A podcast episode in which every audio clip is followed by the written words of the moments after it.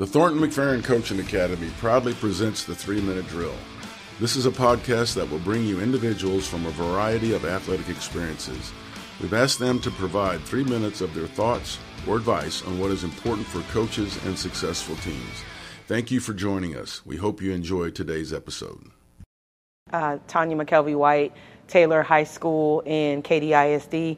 For new coaches, I would really just say be yourself. Be yourself. Speak to your passion because it's in your heart. You're doing what you love uh, for a reason. And so allow that passion to kind of drive you every single day.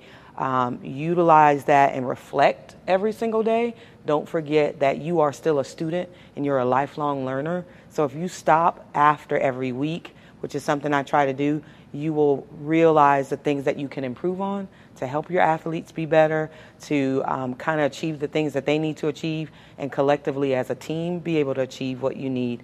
So really just being um, true to your passion, um, stopping and reflecting every single day, and remembering that we're not perfect.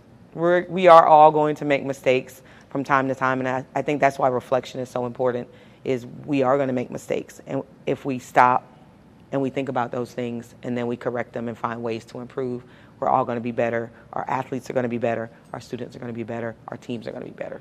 I would say um, I figured out my why probably probably when I, early on in coaching. I, I really knew that I wanted I wanted people to love track and field. Um, I wanted kids uh, to have fun running, jumping, throwing, whatever it was they were doing or passionate about. I knew that I wanted to make an impact in that way and get kids to realize that there are so many options in track and field. And so I, I would say early on in my, my coaching career, probably so probably about twenty years ago, I realized my why. But it has evolved. It has changed some. Um, you know, being able now that I'm a head coach, grabbing kids that are dual sport kids and just giving them that avenue and experience. They may not stay with track and field. They may always be a volleyball player, but they'll always have that love for track and field and know what it brought them as an athlete. So um, it's still connected to making sure kids are enjoying the sport and they're loving the sport and finding those gems that it changes their lives.